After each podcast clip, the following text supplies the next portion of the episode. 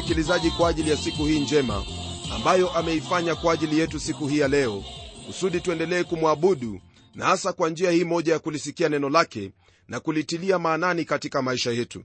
Nam kama vile ilivyo vyema kwetu kumshukuru mungu kwa ajili ya siku hii vivyo hivyo nami napenda kumshukuru mungu kwamba ametuwezesha kufikia sehemu ya mwisho ya kitabu hiki cha ezekieli sehemu ambayo pia yatufungia mafundisho kutoka kwenye hiki kitabu cha ezekieli jambo ambalo ningependa ulifahamu msikilizaji ni kwamba ni vyema uchukue nafasi ya kusoma kitabu hiki chote kwa kuwa nimekuwa nikifundisha kutoka kwenye aya zenye umuhimu.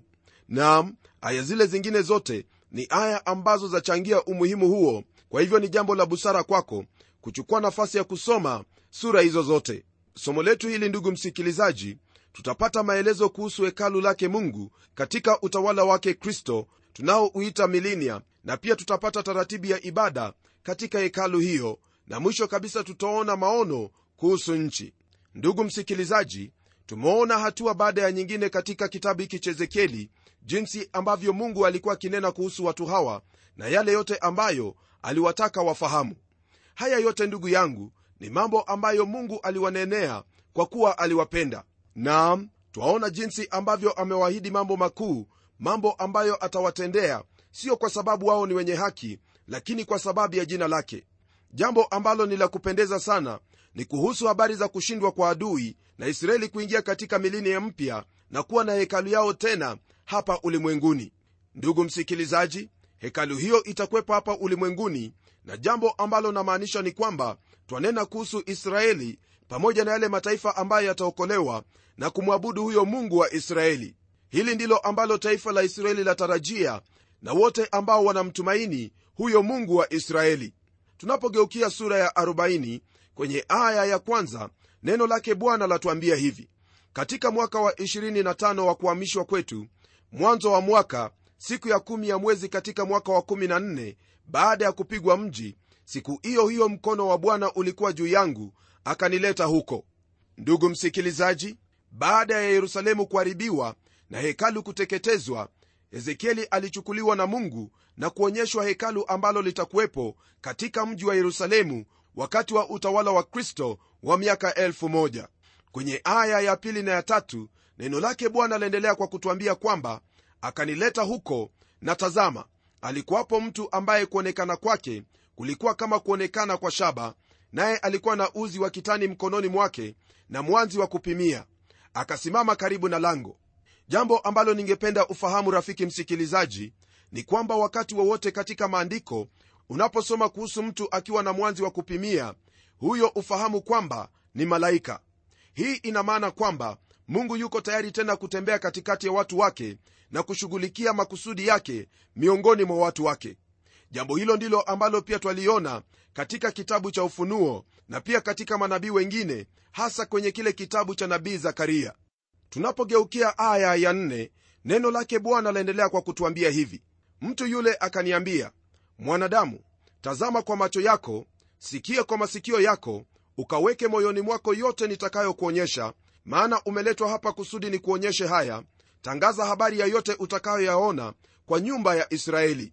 Kwa mujibu wa andiko hili ndugu msikilizaji naamini kwamba mungu alimchukua ezekieli hadi katika sehemu hiyo ya yerusalemu mahali ambapo kulikuwapo na hekalu na kumwonyesha hekalu ambayo itakuwepo wakati huo wa utawala wa kristo wa miaka elfu au milinia kwenye aya ya tano neno la bwana laendelea kwa kutwambia zaidi.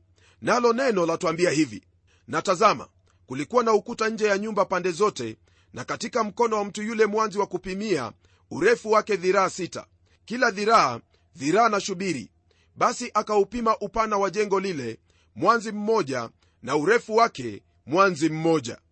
Ningelipenda ufahamu kwamba kwanzia aya hiyo ya tano kuendelea katika sura zile ambazo zafuatia twapata maelezo zaidi kuhusu yule mtu aliyekuwa na mwanzi mkononi akipima hekalu na kumwelezea ezekieli jinsi hali itakavyokuwa baadaye. Katika maelezo yake utakapokuwa ukisoma sehemu hiyo utapata kwamba kile alichokuwa akikipima na jinsi alivyokuwa akimwelezea ezekieli kwa hakika nyumba hiyo itakuwa ni nyumba yenye urembo zaidi na utukufu wa ajabu. Tunapogeukia aya ile ya 39 hadi 42 neno la mungu latuambia yafuatayo. Na katika ukumbi wa lango palikuwa na meza mbili upande huu na meza mbili upande huu ili kuichinja sadaka ya kuteketezwa na sadaka ya dhambi na sadaka ya hatia. Na upande mmoja nje penye madaraja ya kuliingilia lango lililoelekea kaskazini palikuwa na meza mbili na upande wa pili ulio wa ukumbi wa lango hilo palikuwa na meza mbili. Palikuwa na meza nne upande huu na meza nne upande huu karibu na lango. Meza nane ambazo juu yake walizichinja sadaka. Tena palikuwa na meza nne kwa sadaka za kuteketezwa za mawe yaliyochongwa. Urefu wake dhiraa moja na nusu na upana wake dhiraa moja na nusu na kimo chake dhiraa moja juu yake waliviweka vyombo vya kuchinjia sadaka za kuteketezwa na sadaka. Maandiko haya ndugu msikilizaji ni maandiko ambayo yaonyesha waziwazi kwamba wakati ule wa milinia hali ile ambayo wana wa israeli walikuwa wamezoea ya kuabudu katika hekalu kwa kutoa sadaka yani hali ambayo musa alipewa na mungu hiyo hali itarudishwa tena na wao wataabudu kwa njia hiyo. Nam kutakuwepo na dhabihu na sadaka ambazo zitatolewa mbele yake mungu kutoka kwenye hilo hekalu la milinia jambo hilo tutalizungumzia zaidi katika ile sura ya 45 kwenye aya ya 44 neno la mungu liendelea kutuelezea zaidi kuhusu kile ambacho kitakuwa kikitendeka katika hekalu hiyo. Neno lasema hivi tena nje ya lango la ndani palikuwa na vyumba vya waimbaji katika ua wa ndani uliokuwa kando ya lango lililoelekea kaskazini navyo vilikabili upande wa kusini na kimoja kando ya lango lililoelekea upande wa mashariki kilikabili upande wa kaskazini. Msikilizaji kutakuwepo na mziki pamoja na waimbaji katika hekalu hilo kama vile ilivyokuwa katika hekalu ambalo sulemani aliliteneza kwenye aya ya 47 neno lake mungu latuambia hivi. Akaupima huo ua na urefu wake ulikuwa dhiraa mia na upana wake dhiraa mia mraba nayo dhahabu ilikuwa mbele ya nyumba.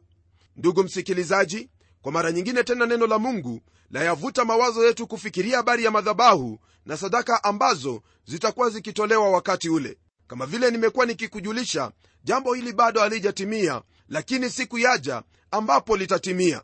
Kwenye sura ya 41 ndugu msikilizaji pamoja na ile sura ya 42 kile ambacho utapata ni kwamba yule mtu ambaye alikuwa akinena na ezekieli aliendelea kumpa vipimo na kumwelezea jinsi ambavyo hekalu yake mungu itakavyokuwa wakati ule. Nitakuuliza usome sehemu hiyo.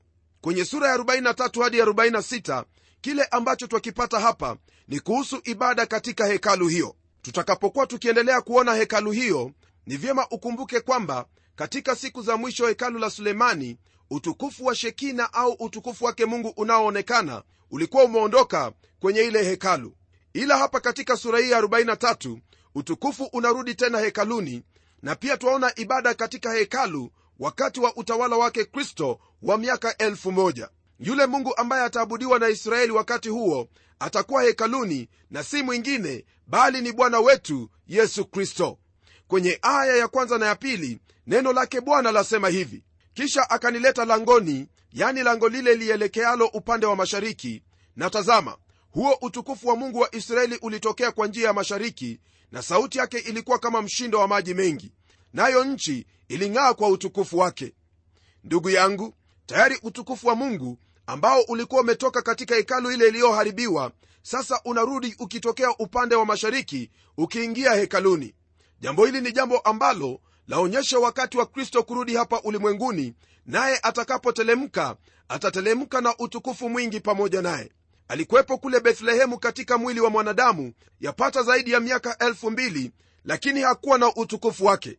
Na kama vile neno la mungu linavyosema yeye atatelemka na utukufu. Hilo ndilo jambo ambalo twaliona kwenye aya hii ya kwanza na ya pili. Kwenye aya ya nne ndugu msikilizaji neno la bwana laendelea kwa kutwambia yafuatayo na huo utukufu wa bwana ukaingia ndani ya nyumba kwa njia ya lango lile lielekealo upande wa mashariki. Nam bwana yesu kristo ndugu msikilizaji atakuja kutokea upande huo wa mashariki. Tutaangalia jambo hili tena katika ile sura ya 44 kisha kwenye aya ya 19 neno lake bwana lageukia jambo lingine ambalo lahusu makuhani.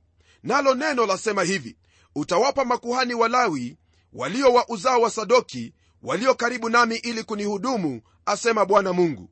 Ng'ombe mme mchanga awe sadaka ya dhambi.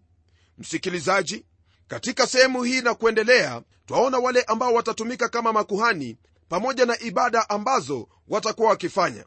Ningependa ufahamu kwamba sadaka ambazo zitatolewa wakati huo zitakuwa sadaka za ukumbusho kwa kazi ambayo kristo aliifanya pale msalabani. Nam hilo ndilo jambo ambalo litakuwa likifanyika tunapogeukia sura ya 44 neno la mungu latuambia yafuatayo kwenye aya ya kwanza hadi tatu.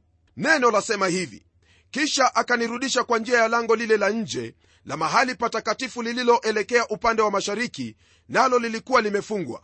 Bwana akaniambia lango hili litafungwa halitafunguliwa wala mtu awaye yote hataingia kwa lango hili kwa maana bwana mungu wa israeli ameingia kwa hilo. Basi kwa sababu hiyo litafungwa na mkuu yeye ndiye atakayeketi ndani yake ale chakula mbele za bwana ataingia kwa njia ya ukumbi wa lango naye atatoka kwa njia hiyo hiyo. Ningependa ufahamu kwamba ndugu msikilizaji mlango wa mashariki wa yerusalemu ya siku hizi bado imefungwa tena imezibwa kwa mawe. Kuna wale ambao wanawaza kwamba sehemu hii ya maandiko imefufuliwa na kwamba mlango huo hautafunguliwa tena hadi masiya aje lakini mimi nina mambo mawili ambayo ningependa kutajia kuhusu sehemu hiyo. Jambo la kwanza ni kwamba yule mkuu anayetajwa hapa siyo bwana yesu kristo. Ezekieli anatuambia kwamba huyu mkuu atatoa dhabihu na sadaka mbele zake mungu. Lakini kama vile tunavyofahamu bwana yesu kristo hawezi akatoa sadaka kwa kuwa yeye ndiye mungu na hamna haja ya yeye kutoa sadaka yoyote ile. Alipokuwa katika mwili huu katika ile sura ya nane ya kitabu kile cha yohana aya ile 46 aliwauliza washitaki wake iwapo kuna mmoja ambaye alimwona akiwa na hatia. Yesu kristo msikilizaji siyo yule mkuu hata kidogo. Nam huenda huyo mkuu anayetajiwa hapa ni mmoja ambaye mungu amemchagua kati ya uzao wa daudi.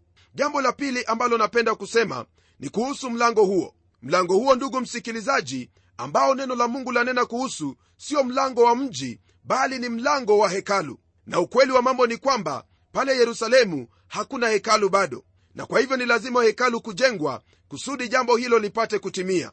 Nam hilo ndilo ambalo laonekana waziwazi katika sehemu hii ya maandiko. Tunapogeukia sura ya 45 msikilizaji jambo ambalo twalipata kwenye sehemu hii ni kuhusu sabato na jinsi watu watakavyoisherekea. Twasoma kwenye aya ya 18 hadi 22 nalo neno lake bwana latuambia hivi.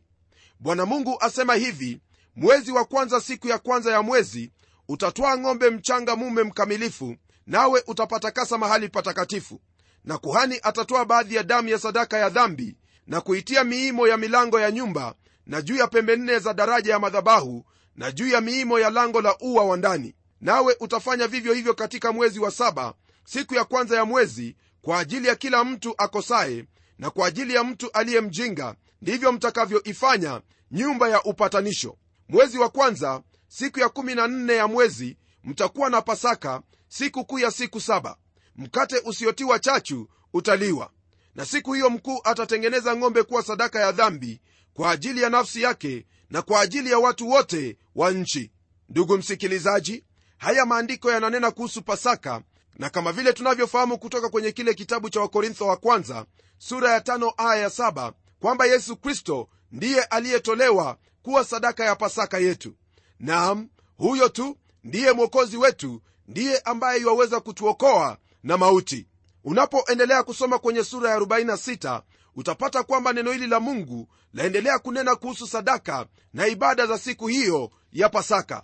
Msikilizaji utaniruhusu nisichukue muda mrefu mahali pale ila wewe uweze kusoma sehemu hiyo maana tayari tumegusia hilo ambalo ni la kimsingi katika sehemu hiyo tunapogeukia sura ya 47 na 48 twaingia katika sehemu ambayo ni ya mwisho sehemu ambayo pia ni ya kumalizia kitabu hiki cha ezekieli. Msikilizaji sehemu hii ndiyo niliyokuelezea kwamba inahusu maono ya nchi. Nalo neno la mungu lasema yafuatayo kwenye aya ya kwanza na ya pili. Baadaye akanileta tena mpaka lango la nyumba na tazama maji yalitoka chini ya kizingiti cha nyumba kwa njia ya mashariki maana upande wa mbele ya nyumba ulielekea upande wa mashariki nayo maji yakashuka toka chini ya upande wa kuume wa nyumba upande wa kusini wa madhabahu. Ndipo akanileta nje kwa njia ya lango upande wa kaskazini akanizungusha kwa njia ya nje mpaka lango la nje kwa njia iliyoelekea mashariki. Na tazama maji yalitoka upande wa kuume.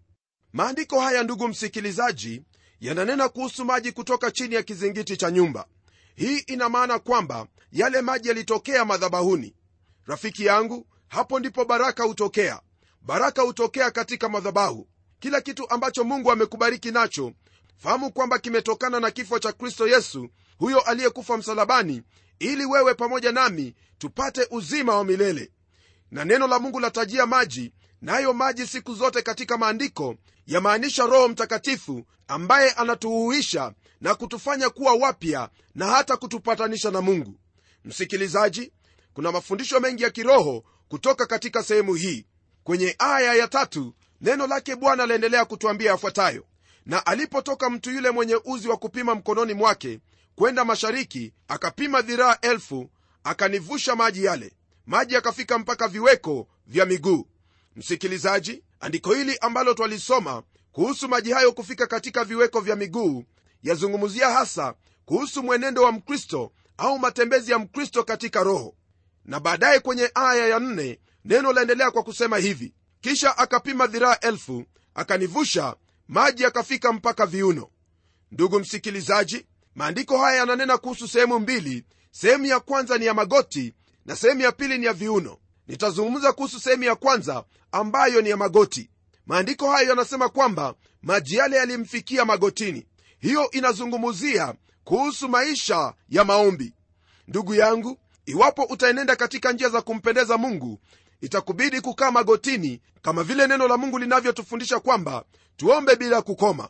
Kisha neno hilo latuambia kwamba maji yale yalimfika mpaka viunoni. Nam sehemu hiyo yazungumzia kazi hiyo ambayo twahitajika kufanya kama watoto wa mungu. Unapotembea katika roho wake mungu na pia kusisitiza maombi katika maisha yako wewe utakuwa umeinuliwa katika hiyo sehemu ambayo utaweza kufanya kazi ya mungu. Usisahau kwamba ndugu msikilizaji hayo yote yanategemea ukombozi wake kristo ambao alikukomboa pale msalabani. Kwenye aya ya tano neno lake bwana latuambia hivi. Kisha akapima dhiraa elfu yakawa mto nisiyoweza kuuvuka maana maji yamezidi maji ya kuogelea mto usiovukika. Ndugu msikilizaji maji haya ambayo hayawezi kuvukika ni maji ambayo yaonyesha ujazo au utimilifu wa roho mtakatifu katika maisha ya muumini. Nam natazamia siku hiyo ndugu yangu ambayo mungu atamwaga roho wake mtakatifu juu ya watu hawa na juu yetu sisi sote ili kwamba tujawe na roho wake mungu na tutende yale yote ambayo mungu anatuhitaji tutende. Naamini kwamba hilo pia ni jambo ambalo wewe walitazamia. Kisha aya ile ya saba neno la mungu latuambia hivi basi nikiisha kurudi tazama kando ya ukingo wa mto ilikuwapo miti mingi sana upande huu na upande huu. Ndugu msikilizaji miti hii ni matunda ya yale ambayo yatafanyika katika maisha yetu mara tu tutakapotembea na bwana jinsi inavyohitajika na kukaa katika maombi na kufanya kazi kwa kumtegemea na kujazwa kwa roho mtakatifu ndipo tutaweza kuona matunda ambayo yatamtukuza bwana. Kwenye kile kitabu cha yohana yesu kristo anasema kwamba yeye ndiye mzabibu nasi ni matawi. Na sisi kama matawi ni lazima kuzaa matunda ambayo yatamtukuza mungu. Ndugu yangu naamini kwamba kwa nguvu za roho mtakatifu hilo litawezekana katika maisha yetu. Kisha kwenye sura ya 48 ambayo pia ni sura ya mwisho neno hili la mungu lazungumzia kuhusu kugawanywa kwa nchi kati ya hizo kabila 12 jambo ambalo ni la kuvutia sana ni kuhusu kabila hili liitwalo kabila la dani. Hebu tusome kwenye aya ya kwanza na ya pili tuone lile ambalo neno lake bwana latuambia kwenye sehemu hii. Neno lasema hivi basi haya ndiyo majina ya kabila hizo. Toka mwisho wa pande za kaskazini karibu na njia ya hethloni hata maingilio ya hamathi hata hasar enoni penye mpaka wa dameski yaani upande wa kaskazini karibu na hamathi watakuwa na upande wa mashariki na upande wa magharibi dani fungu moja. Tena mpakani mwake dani toka upande wa mashariki hata upande wa magharibi asheri fungu moja. Ndugu msikilizaji kulingana na andiko hili katika milinia kabila hilo la dani litakuwapo ingawaje halitajwi katika fungu la makabila yatakayokuwako wakati wa dhiki kuu kwenye kile kitabu cha ufunuo sura ya saba aya ile ya nne hadi nane. Dani hawatumiki wakati wa dhiki kuu lakini neema yake mungu itawalinda hadi wakati ambapo wataingia katika milinia hiyo. Ndugu msikilizaji sisi ambao tumeokolewa kwa neema tutapewa dhawabu tu iwapo tutatumika. Kitabu hiki cha ezekieli rafiki yangu kinamalizia picha ya hekalu la wakati wa utawala wa miaka elfu na mji ambao utakuwepo wakati huo na nchi ya wakati wa utawala huo. Jambo ambalo ni dhahiri kabisa ni kwamba wakati huo wa utawala wake kristo yani wakati huo wa melinia laana yote itakuwa imeondolewa. Nitasoma kwenye aya ya 35 ambayo pia ni aya ifungayo sura hii ya 48 pamoja na kitabu hiki cha ezekieli. Nalo neno la mungu lasema hivi kuzunguka na mianzi 18000 na jina la mji huo tangu siku hiyo litakuwa hili bwana yupo hapa. Msikilizaji nabii huyu ezekieli anamalizia kwa kiwango cha juu sana kiwango ambacho ni cha kutia moyo kabisa kwa kusema kwamba bwana yupo hapo. Rafiki msikilizaji haya ambayo tumekuwa tukiyaona kwenye kitabu hiki cha ezekieli ni mambo ya ajabu kweli kweli. Maana neno la mungu lilituonyesha jinsi ambavyo utukufu wake mungu uliondoka katika nchi hiyo na jinsi watu hao walivyoteseka. Lakini mwisho kabisa tumeona kwamba mungu atawarejesha na zaidi ya yote atakuwa pamoja nao ndiposa mji huo pamoja na sehemu hiyo ambayo mungu atakuwa amewapa itaitwa jina lingine jipya jina hilo litakuwa bwana yupo hapa. Hilo ni jambo la kutia moyo kweli kweli jambo ambalo ni la kufurahisha kabisa.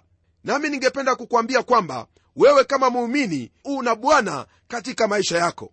Na isitoshe wakati ambapo kristo atafunuliwa wewe utapana kumlaki hewani ili kwamba kulingana na neno lake alilosema kwamba mahali ambapo alipo wewe pia utakuwepo. Kwa hivyo endelea kutembea katika roho wake bwana endelea katika maombi endelea katika utumishi kwake mungu na pia uendelee kutafuta ujazo wa roho mtakatifu na kuzaa matunda ya heri matunda ambayo yamebarikiwa. Msikilizaji mtukuze mungu kwa maisha yako maana hilo ni jambo ambalo litampendeza kweli kweli. Nalo hili lawezekana kwa kuwa roho wa mungu yu pamoja nawe. Ndugu yangu hapo ndipo twamalizia kitabu hiki cha ezekieli. Naamini kwamba wewe umebarikiwa. Hebu tuombe pamoja. Mungu wetu uishie milele na kushukuru kwa kuwa wewe ni mungu uliye na mpango wa ajabu sana. Una mpango wa ajabu kuhusu watu wako israeli na vivyo hivyo una mpango wa ajabu kuhusu watu wako ambao wamemwamini yesu kristo kama bwana na mwokozi wao. Bwana umesema katika neno lako kwamba hakuna yeyote anayekutazamia atakayetahayarika namwombea ndugu yangu msikilizaji kwamba katika maisha yake ataishi kwa njia ambayo inakupendeza akijawa na roho mtakatifu wa mungu na kufanya kazi yako kwa uwezo wa nguvu zako. Asante bwana maana najua kwamba utayatenda haya yote kwa utukufu wa jina lako maana nimeomba katika jina la yesu kristo ambaye ni bwana na mwokozi wetu. Amen. Rafiki msikilizaji ninafuraha kwamba umekuwa pamoja nami katika mafundisho haya ya kitabu cha ezekieli. Nam hapo ndipo twamalizia mafundisho hayo nami napenda kukukaribisha tena. Tuendelee katika mafundisho mengine mapya. Mafundisho hayo yatatoka kwenye kitabu cha tito. Hadi wakati huo neema yake kristo iwe pamoja nawe. Mimi ni mchungaji wako jofre wanjala munialo na neno litaendelea